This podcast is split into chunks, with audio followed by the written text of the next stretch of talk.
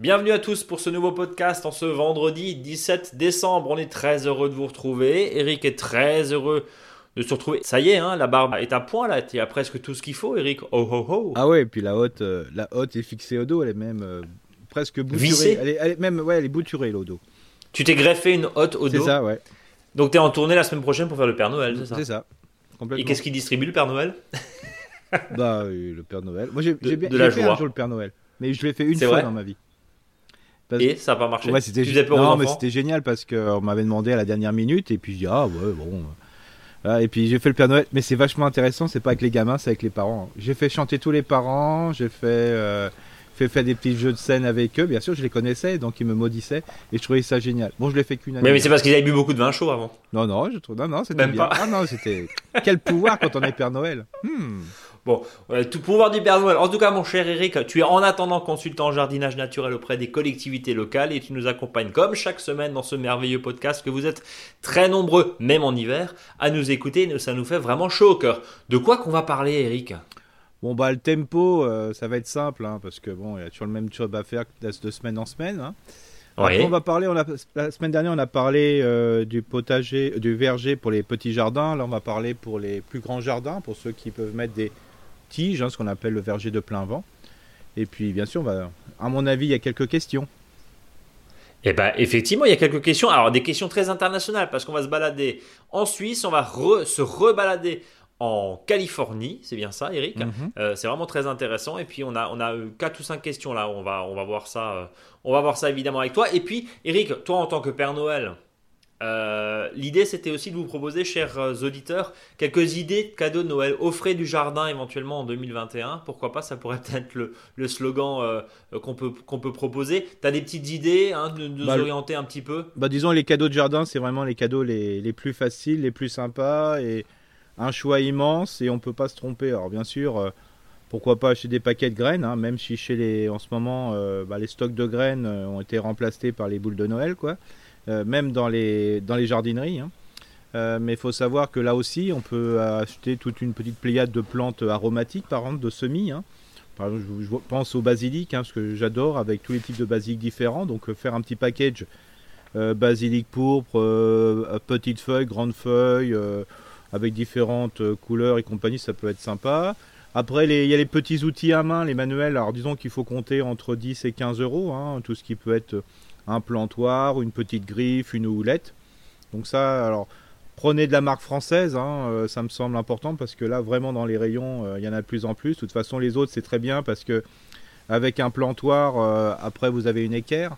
Euh, parce que quand on le met en sol, en principe, euh, il se courbe en deux. Donc, euh, achetez du matériel français, du vrai. Ah oui, non, je comprenais pas. Ok, oui. Acheter un truc qui tient. Qui quoi. tient, ouais, le côté C'est équerre, ça, ouais, oui. ouais, ouais. Non, non, ça Enfin, en gros, c'est impressionnant parce que moi, des fois, quand je fais des animations, il y a des gens qui arrivent avec des, voilà, des, des outils fluorescents. Voilà, un, un vert pétant, un jaune pétant et compagnie. On prend la première fois qu'on prend l'outil, voilà, il est en deux, donc c'est pas la peine. Donc là aussi, Euh, bien sûr aussi euh, au niveau végétal, ben, il y a tout ce qui est euh, plantes en conteneur pour les massifs, les plantes vivaces. hein. Là vraiment il y en a tous les prix. Et puis si comme on reprend un petit peu l'arbre fruitier, bah, faut savoir qu'un arbre de petits volumes, comme on a parlé l'année dernière pour le verger piéton, c'est entre 10 et 15 euros. Donc voilà, plus souvent quand vous appartenez à une association, euh, par exemple d'arboriculteurs ou autres, vous avez en- souvent entre 10, 20, 30, 35% euh, je dirais de remise. Voilà, ça vous fait un cadeau autour de 8-9 euros. euh, voilà, c'est vraiment très, intéressant. Si c'est un peu plus gros, euh, là c'est par, pareil. hein, vous avez quand même des jolis cadeaux entre 30 et 40 euros. Donc c'est voilà, on a vraiment tous les prix. hein. Bien sûr, si vous ta- tapez dans les outils, là c'est un petit peu plus cher. hein, parce outil à 15 balles, c'est pas la peine. Pareil, il faut mieux acheter un manche, vous ferez du meilleur travail. Euh, là, il faut compter à peu près 35 à 40 euros hein, pour un outil de base. Pour une bonne, mm, belle pêche, bêche, euh, là, ça coûte un peu plus cher. Fourche, euh, voilà, faut compter une quarantaine d'euros. Et puis bien sûr, quand on va passer sur la grelinette ou type grelinette, là on est au-delà de 100 euros pour, euh, pour Ouais. Entre 100 et 150 euros Voilà, à peu près. mais- Ça peut être, ça peut être des serres aussi, Eric. Ça peut être, je sais pas, Ouais. des, jardinières en bois. Ça peut Voilà, être. ça euh, peut être des bons cadeaux aussi, hein, comme on en, Ouais. en discutait auparavant. Là, c'est vraiment très bien. Euh, voilà, et je crois que ça, ça fait toujours plaisir, euh, puis ça marche toujours. hein, voilà. Euh, éviter l'animal familier. Euh, voilà, d'un seul coup, j'ai eu un flash euh, comme ça dans la tête. Euh, voilà, le petit lapin, la poule, compagnie. bah non, il faut que les gens soient un peu préparés à ça, quoi. Mhm. C'est pas, c'est pas. Enfin, faut pas que ça soit un cadeau empoisonné en Non, ou même un, même lombricomposteur avec un kilo de, de verre à mettre dedans. faut que la personne soit prévenue aussi, quoi. Oui, c'est ça. Oui, oui, non, mais il faut, faut vraiment qu'il y ait une intention. Si Oui. c'est pour euh, ne pas s'en servir, on est, on, on est d'accord. Et puis là, dans tout ce que tu nous dis, c'est alors évidemment, bon, on, on va pas, on, ne peut que descendre, défendre plutôt, euh, descendre les sites qui, qui vendent euh, des choses pas très bien et, et, et, les magasins et défendre, en l'occurrence, le, le fabriqué en France, comme on dit, on dit toujours Made in France. Non, le fabriqué en France, en l'occurrence, si déjà, euh, soyons français jusqu'au bout, même dans l'expression. Et puis l'idée, c'est c'est effectivement du durable. Tu, tu disais des, des- des- des trucs euh, tout simples, euh, des paquets de graines. Bah tiens, pourquoi pas au, au milieu, euh, j'allais dire, sur chaque place Mhm. et dans chaque assiette, par exemple, du repas, on donne une idée comme ça, un petit sachet de, de, de graines à semer. Ça peut être des fleurs, il y a des mélanges qui existent. Ça coûte 3-4 euros, c'est pas cher. Enfin, je veux dire, voilà, ça fait, c'est un petit, un petit geste bien sympathique. Et puis après, ça nous tient aussi à cœur parce que vous le savez, nous sommes une boutique, nous vendons aussi du matériel, mais il y a un truc qui s'appelle, entre autres, le Bon Coin et tous les autres, les marchés opus, les, les, les, euh, les brocantes, les ressourceries, Eric. Mhm. Tu, es- tu es d'accord, hein, tu travailles. Euh, si vous cherchez un, un outil, euh, même qui a traversé euh, euh, 50 ans, bah pourquoi pas? C'est aussi une très belle, un petit coup de peinture. Il reste une semaine là, pourquoi pas? Eric, Bah, en tout cas, pour les ressourceries, si si vous achetez des, des outils, alors souvent l'outil le plus rouillé, le plus ancien et compagnie, ce sera celui le plus solide. hein. Euh, y a un moment où il faut aller, c'est bien maintenant, hein, parce qu'à partir du mois de février-mars, c'est plus la peine. Oui. Là, euh, dévalisé. dévalisé. Euh, là, Donc euh, une scie, une scie, un Ouais, voilà, a- des cisailles, des fourches bêches, des bêches, des... enfin bref, quelqu'un qui s'installe par exemple, qui a besoin des quelques, des quelques outils qu'il doit avoir. hein. C'est quoi une fourche bêche, une bêche éventuellement, un petit balai à gazon, et puis voilà, 4-5 outils, ça peut être un très très beau cadeau aussi. Mhm. Et n'est pas obligé de les acheter neufs. Non, et puis après aussi, euh, rapprochez-vous des. Voilà, pour le petit cadeau, je veux dire qu'il y en ait un aussi. Euh, c'est de, de rapprochez-vous des fois de jardins euh, partagés, euh, Oui. qui sont des fois pour des publics spécifiques. Si vous avez plein d'outils dans votre cave, ben voilà, bon, on peut les offrir, pas forcément qu'à Noël, hein. mais je veux dire, bah voilà, profitez-en. Si vous faites un peu de tri en ce moment, vous faites un peu de rangement de cave, ben, c'est le moment, bah, offrez ces outils. hein. Moi, je sais que J'anime pas mal de jardins partagés, voilà, ou, ou des structures avec des publics spécifiques qui n'ont pas toujours les, les moyens, voilà, c'est pas toujours si simple que ça. Euh, ben voilà, si vous avez des outils, une vieille brouette, choses comme ça, bah voilà, vous faites un petit cadeau, quoi. Et dans la brouette, vous mettez euh, deux trois fleurs de, de saison, ça fait toujours plaisir. Et puis après, il y a aussi le nom, enfin le, le non cadeau, j'allais dire, c'est pas mal aussi. Quoi. Ah oui, oui, le fait Ah, de donner un coup de main, mais ça aussi, on devrait le faire Voilà. tout le temps, si on peut. Mais On est, on est un peu plein de bonnes intentions, mais c'est vrai que ça nous, enfin, co- comment dire, le, le- de commander, d'acheter forcément quelque chose pour Noël nous tient pas forcément à cœur, quoi, Mhm. Eric. Je sais pas ce Bah, l'autre fois, euh, ça m'a fait rire parce que là, comme je fais des, je travaille sur beaucoup de jardins partagés. Bah, il y a, y a quelqu'un qui a offert euh, tout son foin et sa paille euh, qu'elle avait euh, chez elle, quoi. Bah, pour le paillage, Ouais, pour le paillage. Bah. par, par exemple, voilà. C'est une petite. Non, mais c'est vrai, il y a, il y a effectivement euh, de nombreuses idées cadeaux, euh, pas forcément euh, très technologiques, mais qui font en tout cas toujours plaisir. Eric, si tu as fermé en tout cas ta hotte de Noël, qu'on retrouvera la semaine prochaine, parce qu'on est là hein, Oui, oui, euh, non, la semaine prochaine, pas, on sera présent. Évidemment, on ne bouge pas, vous pourrez nous écouter quand vous voulez, après la bûche éventuellement, ou le dernier digestif. Euh, on va arrêter parce qu'ils vont nous prendre tous pour des, pour des, pour des accros à l'eau de vie. Non, non, pas du tout. Euh, bon, faites ce que vous voulez en tout cas. Après avoir euh, terminé le repas, bah, pourquoi pas tiens un petit podcast euh, avant la messe de minuit. Eric, on on chantera la semaine prochaine. Tu disais l'agenda, bon, relativement classique, copier-coller. Hein, Oui, Euh, on nettoie, on, on taille, on plante. Voilà, c'est ça. Et puis bon, alors surtout ce qui est, là, on, plein de jardiniers qui me le disent. Voilà, c'est gras en ce moment. Hein. Oh là, c'est. Ça colle au bottes. Ouais, donc voilà. Donc si, voilà, faut attendre. Je vous rappelle, hein, quand il y a eu vraiment, si le sol est bien gras, attendez 5-6 jours, euh, je veux dire, euh, avant que voilà de, aller. hein, ça, c'est important. Euh, ce que vous pouvez faire aussi, hein, c'est ce que d'ailleurs ce que je vais faire ce week-end, c'est je vais voilà tailler un petit peu, cisailler. Alors quand je dis cisailler, ça veut dire assez finement, et je vais balancer sur les parcelles. je veux dire sans marcher dessus, le déchet organique et une fois que ça, ça sera un petit peu, je dirais, résorbé au niveau humidité, bah, j'irai pour faire un peu le tri quoi. Mais voilà, couvrez votre sol avec pas mal de déchets, profitez-en, ça fait du bien. Et je dirais, il eh ben encore temps euh, de pouvoir mettre des déchets organiques, ça sera encore profitable parce que quand le sol n'est pas gelé, ben, il y a toujours une activité qui se, qui se fait. Et évidemment, si le sol est gelé, si le sol est gorgé d'eau, comme tu disais, c'est grâce à Colobot. On n'y va pas, ou en tout cas, on ne fait rien. Et on plante encore des arbres, des arbustes d'ornement euh, en conteneur. Hein. Là-dessus, il n'y a pas, ah y a, pas, de souci. C'est ce que tu disais. Tu peux, on peut jusqu'en février-mars. Et puis, euh, ben, la taille, hein, on reprend tout ce qu'on se disait en fait ces dernières semaines là-dessus. Euh, est-ce que tu avais d'autres choses à rajouter avant de passer aux questions de la semaine? Non. Non, eh ben on part aux questions de la semaine justement avec Justine qui nous dit bonjour Eric, bonjour Brice, merci beaucoup pour votre super podcast, plein de bons conseils, de bonne humeur, j'adore vous écouter, j'apprends beaucoup. Jardinière débutante, je vais déménager au printemps prochain à Lausanne, à Sainte-Croix dans le Jura suisse et je me réjouis de passer de mon petit potager de balcon à un vrai petit jardin. Mais je me pose la question suivante, est-ce qu'on peut faire pousser au potager à 1000 mètres d'altitude. Qu'est-ce qu'on peut bien faire pousser pardon? Sainte-Croix est une commune bien ensoleillée, mais les nuits sont fraîches même en été et la neige peut rester jusqu'au printemps. Avez-vous des recommandations d'espèces faciles à cultiver pour débuter un jardin potager à cette altitude? Et des conseils pratiques Merci encore pour le podcast et très belle fête de fin d'année à vous. Merci Justine. Qu'est-ce qu'on peut dire à Justine? Tiens, euh, l'agriculture, pardon, j'allais dire le jardinage l'agriculture, le jardinage de montagne, on en parle régulièrement. C'est aussi un, un sujet qui te tient à cœur, euh, Eric. On essaie d'avoir euh, toutes les altitudes et tous les climats. Qu'est-ce qu'on peut répondre à, Justine? Bah Déjà, il faut prendre un réflexe, c'est-à-dire euh, tous les légumes ou légumes fruits, à, je dirais, qui demandent du temps, des mois et des mois pour pousser, c'est très compliqué. Il faut que ça soit. Parce que la saison est courte, Eric, c'est trop courte, ouais, voilà. Ça, c'est important.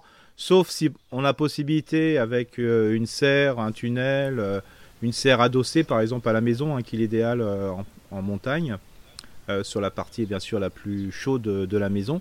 Euh, ça permet de gagner un mois avant, un mois après, quoi. Il faut dire que souvent, ben, la, saison commence au mois de juin, quoi. Hein. Euh, pour faire simple. Donc, ce qui se va se passer, c'est que c'est pas assez long pour les légumes qui doivent, qui demandent beaucoup de temps pour pousser. Par exemple, le céleri rave, les gros choux paumés et compagnie. Donc, mhm. voilà, peut-être je connais pas trop bien le secteur, mais euh, voilà, ça va être comme ça. Donc, utilisez plutôt ce qu'on appelle des légumes primeurs, hein, c'est-à-dire que vous verrez, vous pouvez euh, semer des petits pois très tardivement, euh, parce que justement, il y a un énorme décalage, donc ça, ça lève assez vite. vous avez toutes les salades, tout, alors tout ce qui va être chou, ça va être tout ce qui va être chou rapide. ça va dire bah, tout ce qui va être radis. les radis, voilà, ça ça, ça, pousse très très rapidement, faut y aller. Le chou, ça sera plutôt un chou rave, euh, là aussi. Hein. De toute façon, il faut que ça pousse très rapidement parce qu'il faut savoir que quand il, va faire beau, euh, je dirais le soleil est vraiment au zénith, donc là c'est, ça va pousser d'un seul coup. Donc là, il faut, en profiter. Après, tout ce qui est plantes aromatiques, par exemple, ce qu'on appelle les fines herbes entre le persil et compagnie, ça à fond, ça c'est très très bien aussi. Si vous mettez des pommes de terre, sachez que vos pommes de terre, bah, vous les ramasserez pas avant le mois de septembre, début octobre, hein, c'est-à-dire juste avant les, grands froids. Donc ça aussi c'est important. Par contre, euh, tout ce qui va être cucurbitacé, il faut que ça soit des courges qui poussent rapidement. Donc on va être sur de la courgette, euh, voilà, parce que ça pousse assez rapidement. Euh, on va être sur des, des, courges, je dirais pas forcément du type butternut ou compagnie, parce que ça met un peu plus de temps. Voilà sauf si on a la possibilité de, faire avancer les choses. Donc euh, voilà, donc euh, soyez primeur, hein, ce que j'ai pas dit primaire, hein, mais primeur. Euh, dans votre, une différence. Voilà, dans votre attitude. Mais laissez-vous faire. calculez bien ce qui est important. Regardez sur les, les sites internet entre le moment du semis et le moment de la récolte, le nombre de semaines ou de mois qui sont nécessaires. Ça, c'est important. Est-ce que finalement l'investissement dans une serre, quelle qu'elle soit, hein, mais une serre, un abri plus ou moins grand, est un investissement intéressant? Alors un investissement c'est toujours relatif parce que pour faire planter quatre salades, il faut en manger la salade pour, pour, euh, pour amortir, mais en tout cas un abri, quelque chose de vitré, euh, est une bonne chose. Ouais, très très bien. Et l'idéal c'est la serre adossée. Ok, donc contre un mur, c'est ça C'est ça, voilà, de manière Plein que, l'inertie euh, bah, profite euh, aussi à ça, parce que si vous avez une serre euh, qui est en plein milieu comme ça, alors ça marche très très bien, mais pour faire gagner du temps, c'est pas mal d'avoir une serre adossée en plein soleil. Quoi. Et qui permet derrière de forcément de, de- de charger de l'énergie Mhm. pendant, pendant la journée, des rayons du soleil et de la restituer Mhm. la nuit. C'est ça, Ouais. ça l'idée. Alors il y a un autre système qui est intéressant, mais des fois c'est impossible parce que la roche-mère est tellement près, est tellement proche qu'on ne peut pas creuser très profondément. Mais aussi l'idéal c'est de, de s'en- disons que quand on fait une serre, d'avoir à peu près euh, 1m80 sous la terre et euh, 50 cm au-dessus. Quoi. Mhm. De manière à justement profiter euh, bah, de la terre, hein, qui est une véritable réserve à chaleur, entre guillemets, et de, concentrer. Mais des fois c'est impossible parce qu'il y a tellement peu de sol qui est important. Alors bien sûr, euh, là aussi, il y a la quantité de sol hein, qui est important dans, son peut-être dans son espace. hein. Peut-être que le sol est profond, mais souvent pas, ce n'est pas le cas. Euh, bien sûr, le fait de cultiver, je dirais, en, en palier, voilà, ça, ça, ça, c'est vraiment un plus. Déjà, ça se réchauffe mieux. Ça, c'est important. Euh, Et euh, ça permet d'avoir un peu plus de sol, donc euh, d'augmenter la quantité de matière organique. voilà. Si elle est en montagne, dans ce secteur-là, il y a beaucoup de matière organique suite à l'élevage, donc faut en profiter. Donc ce que je conseillerais, c'est très rapidement de récupérer du fumier, bien sûr, et de le faire composter pendant une année. Surtout de le faire composter. C'est ça. Voilà, ça c'est important. Surtout. Parce que surtout, les surtout. légumes qui, qui doivent pousser rapidement et qui sont, je dirais, un peu excités avec un azote euh, issu euh, de l'élevage, euh, les légumes seront malades. hein. Donc il faut plutôt être dans une force positive, je dirais, c'est-à-dire plutôt faire composter du fumier, parce que 6 mois est bien suffisant pour le faire composter, il n'y a pas de souci. Et après d'utiliser ce compost pour le mettre en terre, et en sachant en plus que plus votre terre sera noire, plus elle va profiter, elle va emmagasiner le maximum de chaleur. Donc ça aussi c'est un plus pour euh, réchauffer le sol. Bon. On prend l'avion Ouais. Et on va à San Francisco, dans la Silicon Valley.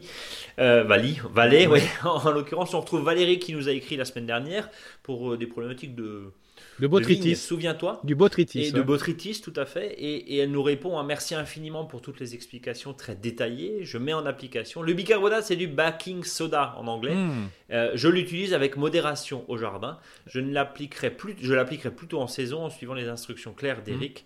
Comme les purins euh, ne sont pas en vente hein, Ouais. euh, là-bas, j'ai planté de la prêle du Japon en octobre, la seule que j'ai trouvée. Mhm. Euh, pas sûr qu'elle prenne, le sol devient vite sec Mhm. et on est en restriction d'arrosage. Là aussi, hein, intéressant votre témoignage Valérie Mhm. parce que ça permet de de, de, bah, de savoir euh, ce qui nous attend d'une certaine manière aussi parce qu'on sait que certaines euh, zones, euh, on, demande, euh, on demande en tout cas de ne pas arroser au moins la pelouse. hein. Mm. On n'en est pas forcément là, mais, mais voilà.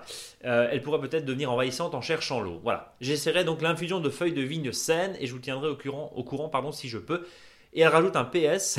Eric a encore raison. Les deux raisins blancs sont à grains serrés, mais pas le raisin rouge qui reste sain. Par contre, Eric, on a le droit de faire des barbecues en Californie, mais pas en forêt, évidemment. Voilà. Ok. Prudence. En tout cas, c'était par rapport au bois de taille, hein, je crois. Euh, on passe à la question de Johan. On reprend l'avion. On n'est pas très écolo. Mmh. On reprend l'avion Enfin, en tout cas. Si tout le monde prenait l'avion comme nous, euh, oui, c'est pas faux. y a- oui, c'est pas faux. clair. on serait vraiment tranquille. Hein.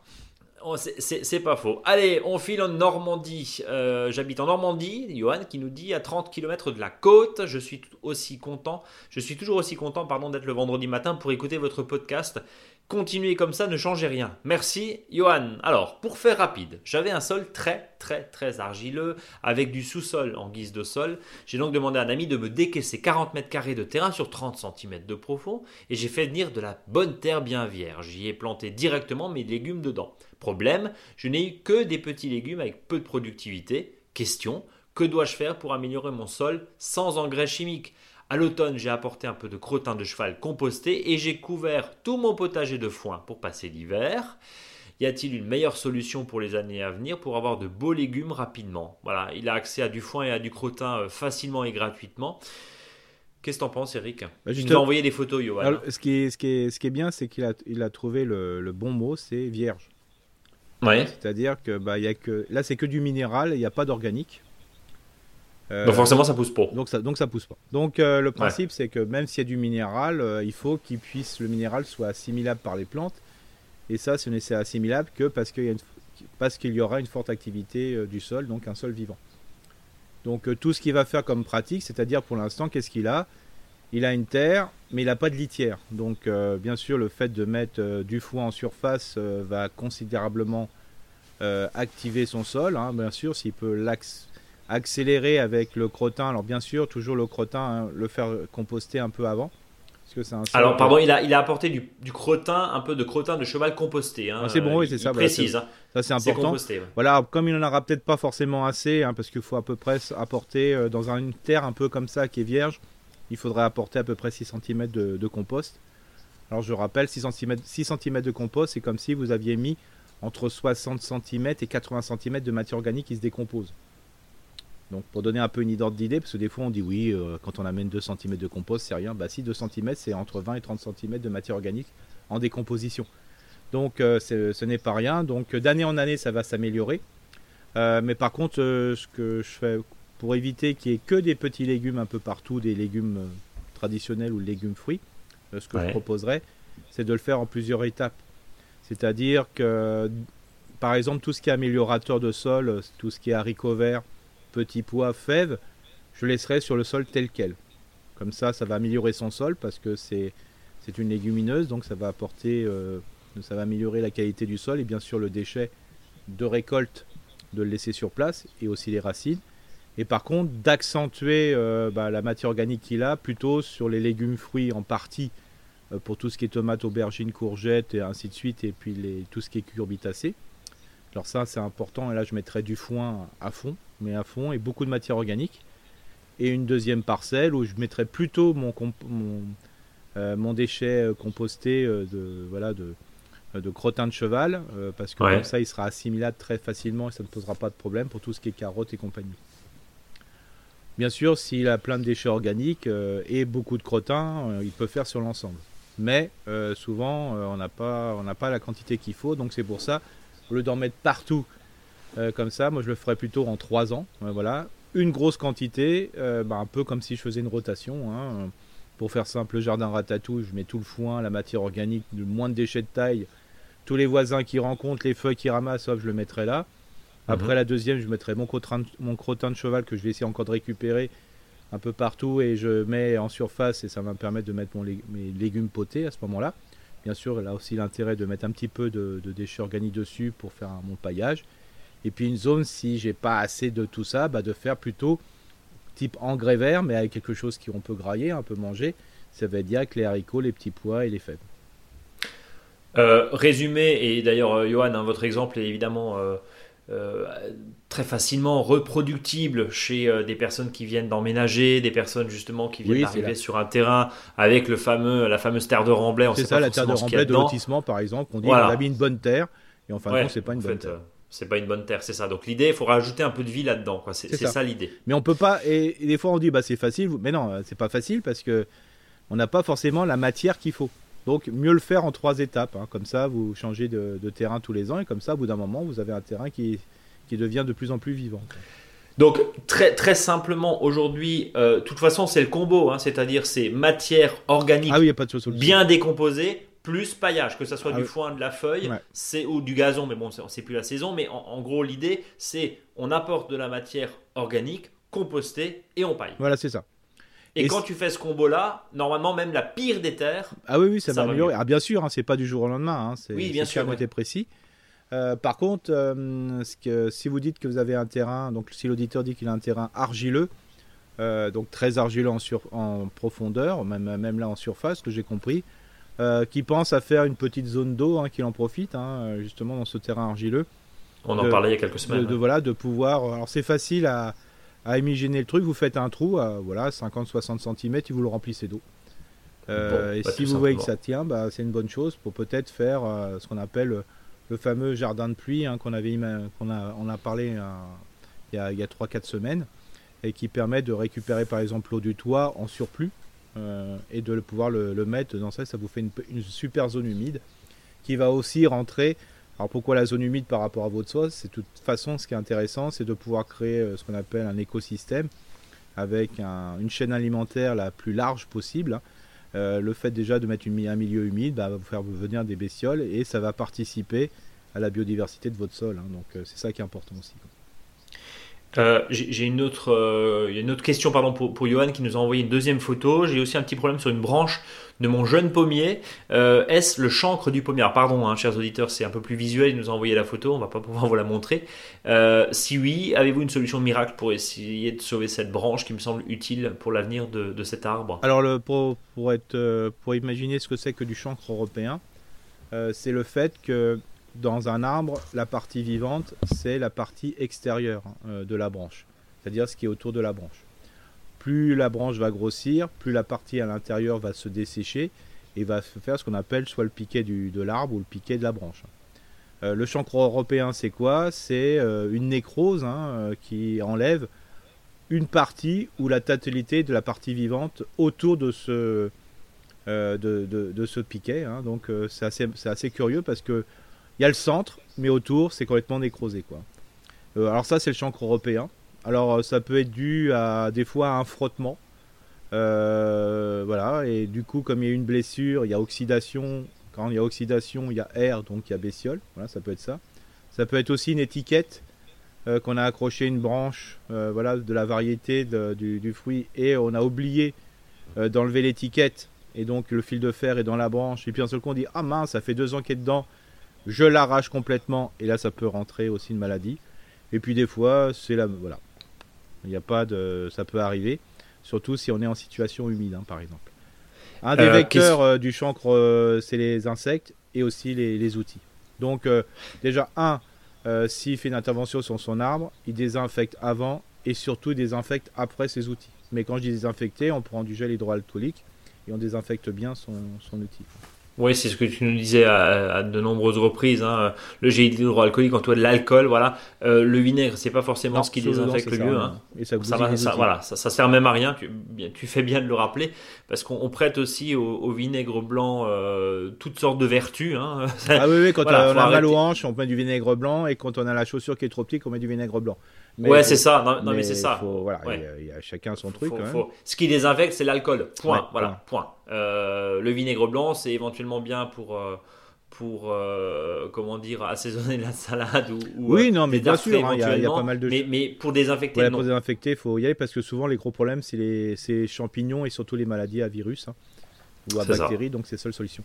Donc ce qu'il faut faire c'est simple. Quand vous avez du chancre européen si vous avez des petites zones de chancre européen on prend la brosse métallique on gratouille on désinfecte voilà. Alors Là, euh, bien sûr, hein, je ne suis pas pour la bouillie bordelaise. Hein, voilà.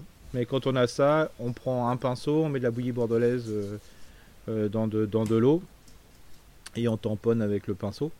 Voilà. Ou sinon, quand c'est une branche qui est complètement autour de, l'arbre, bah il faut couper 10 cm en dessous. Et vous mettez eh de ben l'argile verte dessus pour, sur la, la, plaie pour faciliter la chose. Il n'y a pas d'autre solution.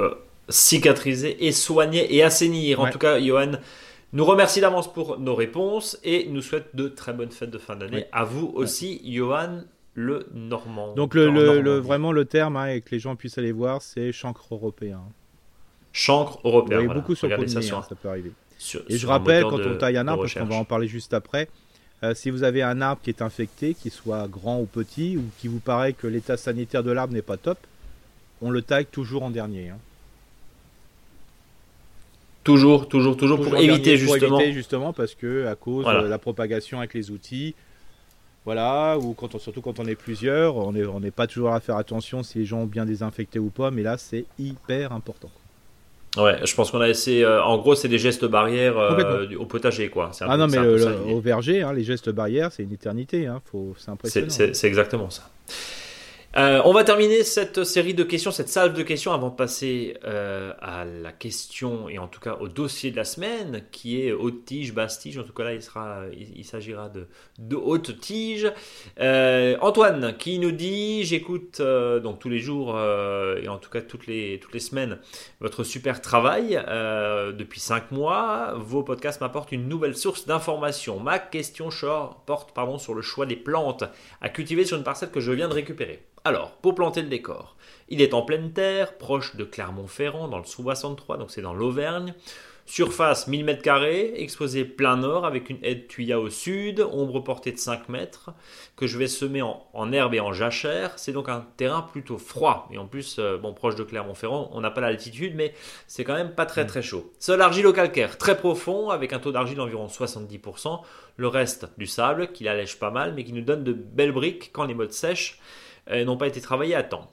Alors, mon terrain est une encoche de parcelles euh, agricoles travaillées en agriculture de conservation des sols, dont l'activité biologique est bonne, mais il est trop ferme à mon goût. La parcelle est très sale, il y a un tapis de graminées accompagné de chardon et de rumex, c'est pour ça que je pense la labourer un matin de gelée forte euh, pour ne pas faire un trop mauvais travail, car avec la pluie que nous avons eu à l'automne, je n'ai pas pu.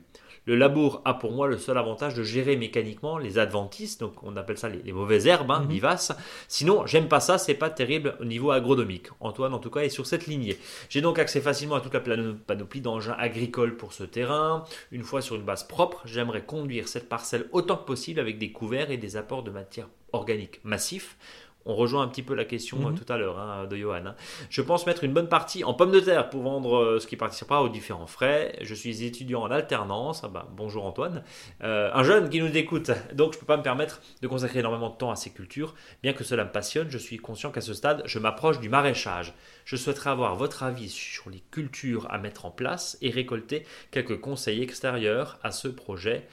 Euh, en vous remerciant par avance. Continuez comme ça, vous êtes très sympa et vous n'avez pas d'idées préconçues sur les choses, c'est génial. Qu'est-ce qu'on peut dire à Antoine et ses patates bah, et en tout cas son terrain qui veut transformer pour pouvoir cultiver bah, de la pomme de terre. Donc euh, déjà il y, a prise de conscience du terrain, hein. donc euh, en agriculture de conservation, hein, je rappelle c'est le, principe c'est de, laisser reposer le sol c'est-à-dire de la charrue, mais au contraire, pas le laisser reposer euh, par le manque d'activité, parce qu'en agriculture conservation, euh, il y a bien une chose où le sol ne se repose pas, c'est à, ce moment-là.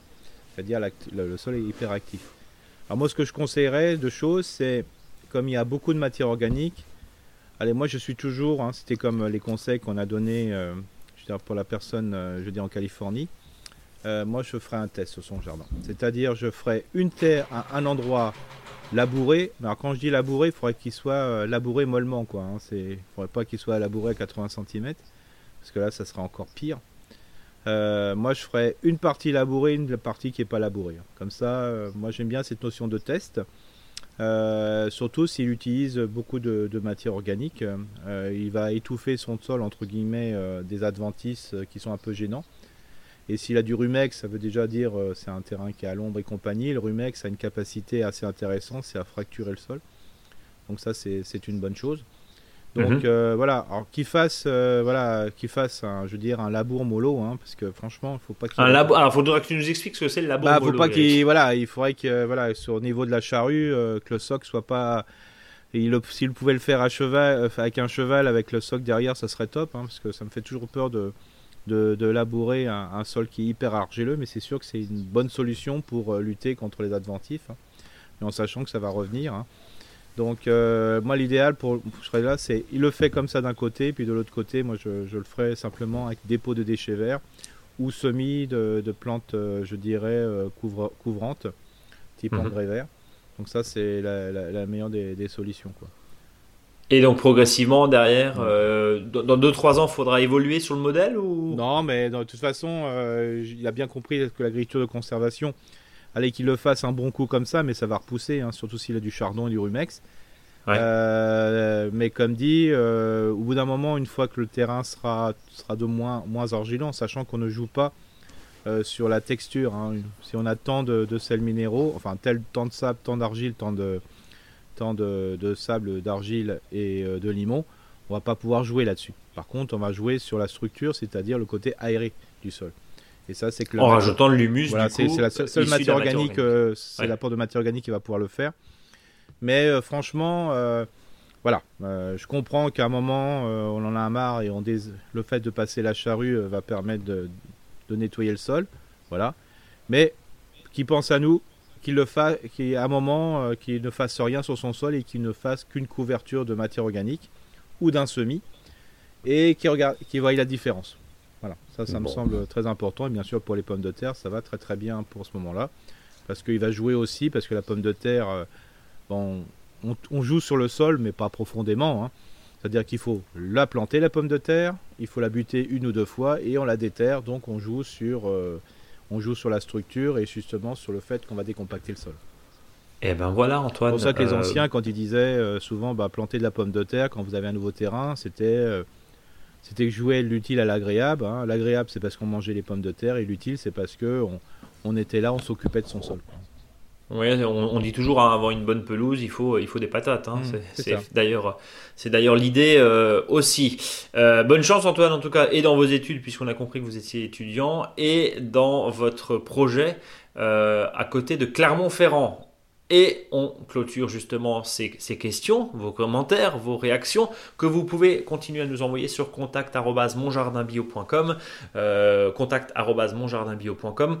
Si vous avez d'autres euh, questions aussi, euh, c'est toujours intéressant de réagir aux différents articles que Eric publie sur notre blog, le blog monjardinbio.com. allez voir un petit peu. Vous pouvez aussi poster des, commentaires et puis des retours d'expérience directement sur le blog. Eric, on passe au dossier de la semaine qui est pas Noël, hein, qui, est le verger et le verger plein vent, c'est ça. Parce que la, euh, semaine dernière, on a parlé du verger piéton. Hein, piéton, plutôt pour les petits jardins ou pour les petits espaces hein, dans le jardin. Euh, alors, je parle toujours de celui-ci. souvent, je me prends toujours la salve de, de remarques négatives parce qu'on dit oui, Eric, est pour le verger euh, piéton. non, pas du tout. Si on a un petit jardin, on n'a pas, on n'a pas le choix. si on veut noter un pommier ou un poirier, on peut utiliser que des arbres de petit volume. Euh, tout le monde n'a pas la chance d'avoir euh, plusieurs arbres de, terrain. Et quand je dis plusieurs ne faut pas oublier qu'un arbre plein vent, c'est-à-dire un arbre qui a une tige, euh, qui est sur un tronc, pour faire simple, il faut planter tous les 6-8 mètres, voire 10 mètres pour les hautes tiges. Et si on tombe sur du noyer, c'est tous les 15-20 mètres. Donc on n'a pas forcément 3-4 arbres, entre 1 et, 3 arbres de, terrain pour chaque, arbre. Des fois c'est la, surface pour la maison. Donc c'est pour ça que des fois c'est intéressant de penser justement de penser piéton. Mais euh, moi ce que je préfère bien sûr dans le paysage et pour que ça soit durable, c'est le verger, je dirais, sur tige. Alors l'histoire de tige. Le vrai, le vrai verger. Voilà, avec un tronc. Voilà. Ouais, hein, le vrai. C'est comme les chiens, il y a les vrais chiens et les faux chiens. Moi je n'irai pas plus loin. Euh, donc euh, le principe c'est euh, le, tronc, alors la hauteur du tronc n'a rien à voir avec souvent euh, l'histoire de, vigueur faible ou pas faible. C'est-à-dire qu'un basse-tige peut être vigoureux, un haut-tige aussi. Mais traditionnellement, chez, les, chez pépiniéristes, si on achète un basse-tige, en principe, l'arbre il est moins vigoureux qu'un haut-tige. Voilà. Donc je rappelle un peu les hauteurs, hein, c'est simple. Le basse-tige, c'est hauteur de la ceinture. Euh, après, demi-tige, c'est jusqu'à, je dirais, l'épaule et quand on lève le bras, c'est un haut de tige. Alors bien sûr, tout dépend, moi je suis, je suis petit, donc moi ça m'arrange bien de dire ça. Euh, donc le, principe c'est de, travailler là sur de la tige, donc ça veut dire dans un premier temps quand la plantation a eu lieu, c'est un arbre qui nécessite un pieu au départ, et puis au bout, au bout d'un moment c'est l'arbre qui tient le pieu. Donc euh, c'est un arbre qui a un fort enracinement, euh, c'est-à-dire qu'il est beaucoup moins sensible aux maladies et notamment aux problèmes d'eau parce qu'il va vite chercher la flotte. Euh, c'est un arbre, bien sûr, comme il, met est un peu vigoureux, bah, il mettra un peu de temps à produire. Hein. C'est des fois au bout de 8, 7, 8, 9 ans qu'il va commencer à vraiment bien produire. Donc là, il faut un peu de temps. Mais de toute façon, quand on a ça, c'est la période de taille en ce moment, bien qu'il faudrait plutôt le tailler à partir du 1er juillet, ce qu'on appelle la taille en verre, mais tout le monde le fait à cette époque. Hein. donc euh, il faut pas chercher à dire. pourquoi? Alors juste pourquoi? Parce que par rapport aux périodes de taille, on voit attention. Euh, il faut dans la période de nidification, faut surtout pas y aller. Après, on dit bah oui, normalement il faut faire une mm. taille en verre, y compris sur le pommier mm. euh, et sur le poirier, d'après ce que ce que tu nous dis. Et pourtant personne ne le fait. Pourquoi? Les gens ont peur de bah, tailler quand c'est plus facile de tailler quand il y a quand il y a pas de feuilles, hein, c'est vrai. Oui, en termes de visibilité, j'imagine. Oui. L'idéal, quand on a un temps qui est gris, par exemple, c'est vraiment la, super moment pour tailler. Hein. Ouais, c'est ce que tu nous disais par rapport au contraste. Ah oui, c'est impressionnant. Et là, on le voit beaucoup mieux. que Et souvent, on a toujours peur de tailler en vert. Pourquoi? Parce qu'il y a les fruits.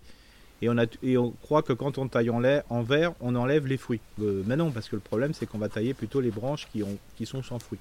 Mais bon, euh, par principe, c'est comme ça. Et c'est plus agréable de de le faire quand il y a des quand je veux dire, il n'y a pas de, feuilles. Il n'y a pas de feuilles. Alors, Donc, déjà, la oui, taille en vert, mais surtout maintenant. Le premier réflexe, déjà, c'est sur les arbres qui sont vigoureux. On va avoir de la vigueur s'exprimer. Et donc, souvent, bah, le fait déjà de travailler sur la vigueur qui s'exprime, qui peut être par exemple des rejets qui viennent sur le tronc, Alors ça, ça paraît tout bête, euh, mais combien de fois, euh, quand j'arrive dans un verger, bah, les rejets n'ont pas été enlevés pendant 2-3 ans et on a un arbre qui est accroché au tronc et qui fait, euh, qui rivalise, je dirais, de, spatialement par rapport à l'arbre qu'on voulait laisser. Donc ça, faut supprimer dès le départ. Alors bien sûr, l'idéal c'est pas de le supprimer en, en, ce moment, ça serait plutôt de le supprimer au mois de mai quand ça commence à pousser, mais si c'est pas fait, autant de le faire maintenant. Il y a aussi les rejets. Alors ça, c'est pas sur le tronc, mais à partir des racines, voire des fois 1 mètre, 1 mètre 50 du tronc. Ça aussi, il faut l'enlever. Là aussi, il faudrait plus l'enlever plus tôt.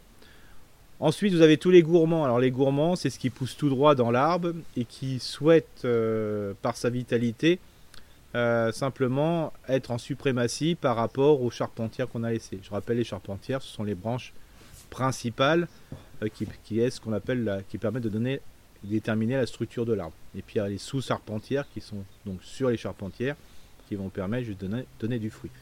Alors, faut pas que les auditeurs aient, peur. On a un blog et donc j'ai fait des schémas. Euh, voilà, je me suis cassé la tête à faire des schémas à peu près compréhensibles. Enfin, ouais, compréhensibles, allez. Non, c'est très clair, on dirait. Propre, hein. super. ils sont propres. Hein. ils sont propres. Donc, euh, donc voilà, donc ça permet de, de, différencier un petit peu. Alors, sachant que si vous avez un jeune arbre, mon principe de base, c'est de jamais couper la, les pointes des charpentières. Euh, sauf si on le rabat sur une, sur une branche existante. Alors à la création, on peut le faire si on a des fois, parce que malheureusement, selon les espèces et des fois les variétés, on a des arbres qui sont fermés, hein, c'est-à-dire parce qu'ils sont érigés, il y en a d'autres qui sont un peu moins érigés. Alors je comprends que sur les arbres fermés, par exemple sur tout ce qui est prunier, euh, des fois il est intéressant de couper, euh, enlever un tiers des branches principales, de manière à, je dirais, à ouvrir l'arbre. Et quand on le fait, il euh, faut le faire d'une manière consciente, de manière à revenir au mois de juillet pour sélectionner la branche qu'on souhaite. Parce que quand on va couper une pointe, qu'est-ce qui va se passer? Il y a plein d'autres rameaux qui vont pousser parce que le fait d'enlever le, le, bourgeon terminal à, une charpentière, ça fait penser que les, les, bourgeons extérieurs vont pousser. Donc c'est de maintenir et de remplacer la, pointe qu'on a coupée par une autre pointe. Mais si on a un arbre qui, est, qui se s'ouvre bien naturellement, mieux vaut ne rien faire. Et puis bien sûr, qu'est-ce qu'on va faire? On va travailler pour les arbres un peu plus vieux, on va travailler sous les, sur les sous-charpentières. Et le principe de base, c'est que ces sous-charpentières deviennent à l'horizontale, mais pas en dessous, parce que sinon les fruits sont trop à l'ombre. Et de maintenir ces sous-charpentières à l'horizontale de manière que le soleil rentre bien, enfin aille bien dessus, et le fait de les maintenir à l'horizontale et de les rabattant de temps en temps évite qu'elle se casse la figure. Comme ça, les fruits sont en belle exposition. Plus une branche est à l'horizontale, moins elle pousse. Alors ce que j'ai proposé, euh, c'est un certain nombre de principes euh, voilà, qui permet de, de, guider, je veux dire, les jardiniers et les jardinières pour qu'ils comprennent mieux l'arbre. Mais bien sûr, l'intérêt, c'est que dans toutes les régions, il y a des cours de taille jusqu'au mois de mars, que les gens et les autres en profitent parce que ça c'est la meilleure façon et la meilleure solution pour euh, comprendre comment fonctionne l'arbre fruitier. Apprendre sur le terrain. C'est ça. Alors euh, n'oubliez pas aussi c'est que euh, la taille, si vous avez un arbre qui est vieux, il est là depuis une vingtaine, trentaine, voire plus, temps, plus que ça, vous n'allez pas lui changer sa forme. Donc d'abord il faut comprendre quelle est la forme de l'arbre et à partir de cette forme, on fait ce qu'on appelle une taille d'entretien ou de fructification, voire pour les plus anciens, une taille de rajeunissement. Euh, mais ça, comme dit, une fois qu'un arbre a sa forme, il a sa forme. Eric, question, est-ce que euh, les fruits sont meilleurs sur des bois vieux ou sur des bois jeunes? Alors, plus, on sera, plus le fruit est proche des structures principales, plus le fruit est de bonne qualité. Euh, D'accord. Ça, c'est une chose. Et il faut savoir aussi, plus les fruits sont issus de bois jeunes, c'est-à-dire de, de pousses qui sont des fois issues de N-1, N-2, c'est-à-dire il y a deux ans, bah, plus on aura un fruit de qualité. Et plus le fruit est éloigné, euh, je dirais, du tronc ou des charpentières, quand ils sont des fois à 4-5 mètres euh, du tronc, bah, les fruits sont moins de bonne qualité. Euh, alors, on parle de verger évidemment, on va parler un petit peu aussi euh, de maladies, de ravageurs. Bon, le principe c'est plus j'aère, c'était ce que tu disais déjà la semaine dernière, même si sur le verger piéton forcément il y a, il y a moins de masse que sur un verger de plein vent, hein, ton préféré, on l'a bien, compris. L'idée c'est d'aérer pour éviter une accumulation et euh, donc de maladies, hein, que ça soit de l'oïdium, euh, tavelure, et, etc. Il faut que ça respire. Par contre, en ce qui concerne le ravageur numéro 1 qui fait des véreuses, c'est le fameux Carpocaps. Qu'est-ce qu'on peut conseiller, Eric, euh, à part peut-être de mettre des poules qui grattent le sol quand les Carpocaps redescendent dans, le sol, mais qu'est-ce qu'on peut conseiller? Des nichoirs, tu vois, pour essayer de bah, recréer un petit peu. c'est une tronçonneuse qui nous permet de couper les lampadaires. Parce qu'il faut savoir que souvent. Un Ah, pardon, oui, ok, d'accord. Oui, les lampadaires, oui. pas l'arbre, hein, les lampadaires, parce qu'il faut pas oublier que euh, le Carpocaps, euh, qui est quand même euh, voilà, le, enfin, le, problème numéro un, qui peut atteindre 100% des fruits. Hein. Quand je dis 100%, hum. je... il y en a, voilà, c'est 100% tous les ans. Hein. Donc il faut savoir que bah, ça, c'est la reproduction du Carpocaps, donc qui est un papillon, se fait à la tombée de la nuit. Euh, et donc au crépuscule, qu'est-ce qui va se passer? Ça copule et donc c'est là qu'on va avoir une multiplication des, des, papillons. Donc euh, quand il y a la lumière jusqu'à 1h du matin, euh, ben, ça copule jusqu'à 1h du matin. Donc c'est pour ça que le problème c'est que souvent il y a un trop fort éclairage public. Et c'est comme mhm. ça qu'on a, je dirais, du carpocaps. Alors bien sûr, il y en a qui me disent, bah oui, mais mes arbres sont pas juste à côté du village. Oui, mais les arbres à côté du village, euh, bah, sont remplis de carpocaps et le carpocaps il n'est pas plus con qu'un autre. Une fois qu'il est présent, il a ses petites ailes. Hein, vous voyez le carpocaps hein, qui est avec ses petites ailes. tu bah, fais très bien le carpocaps. je suis, moi le carpo euh, c'est ma spécialité. Je fais ça dans les bars le soir quand je fais drag queen. Et donc euh, le principe c'est que quand on va de, de bar en, quand on va de bar en, bar, de bar en bar, ou de verger en verger, il faut savoir que le carpocaps, bah, il se déplace. Hein. il peut aller sur plusieurs centaines de mètres avec ses petites ailes.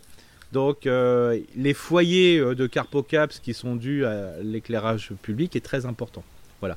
Alors bien sûr pour limiter, euh, il n'y a pas d'autre solution, c'est les nichoirs, hein, parce que les mésanges, tous les, je rappelle, tous les oiseaux sont insectivores, même ceux qui sont granivores quand ils ont des petits. Donc ça c'est important. Et il ne faut pas oublier aussi que les nichoirs, il faut les mettre dans des arbres tranquilles. par exemple, ça peut être le noyer. Le noyer, ça peut être un, euh, un superbe arbre pour mettre les nichoirs, parce que mettre un nichoir dans un endroit où on veut enlever les carpocaps, euh, les oiseaux sont pas forcément aux endroits où il y a à manger. Il faut qu'ils soient plutôt dans des zones de tranquillité. Et je vois souvent, ben, qu'est-ce qui se passe? Ben, On met les nichoirs dans les pommiers, alors qu'à côté, il y a un hêtre ou un chêne, il faudrait plutôt le mettre là. Euh, comme ça, c'est une zone de tranquillité où il y a les petits, de refuge, et puis après, les mésanges vont manger, euh, bien sûr, dans le verger. Vont aller, vont aller bouger. Ça veut dire, Eric, que qu'on n'est pas forcément, enfin, on va pas offrir le gîte et le couvert forcément là où il y a le problème, mais un petit peu à côté, pour servir, en fait, voilà. Alors, euh, bon, là, tu disais, il y a une problématique de, de, de lampadaire, d'éclairage public, et c'est marrant parce que tu disais jusqu'à 1h du matin, bon, à l'époque, c'était 24, enfin, c'était toute la nuit. Ah oui, oui, oui, tout à fait. Il y a quand même de plus en plus de communes qui, qui prennent conscience aussi économiquement que bah, l'éclairage public à 3h30 du matin, c'est peut-être pas euh, ce qui est le plus, euh, ce qui est le plus utile. Tu parlais des mésanges, d'autres prédateurs naturels. Oui, bien sûr, les chiroptères, hein, tout ce qui est les chauves-souris, hein, ça c'est important. Oui. Euh, donc, là, aussi nichoir, on, nichoir, met des planches. Après, on parle des mésanges, mais aussi les hirondelles, hein, donc donc d'où l'intérêt d'avoir des supports sur les maisons. Alors souvent on me disait oui, mais avant il y a toujours eu de l'éclairage public, il y en avait moins, oui, mais il y avait peut-être un peu plus de ceinture verte. Euh, Ceinture verte, qu'est-ce que tu entends? Des forêts, c'est ça? Bah des, bah des, des, zones de, je dirais, de verdure entre la maison, euh, entre la maison et je dirais les premiers champs de maïs ou viticulture et compagnie.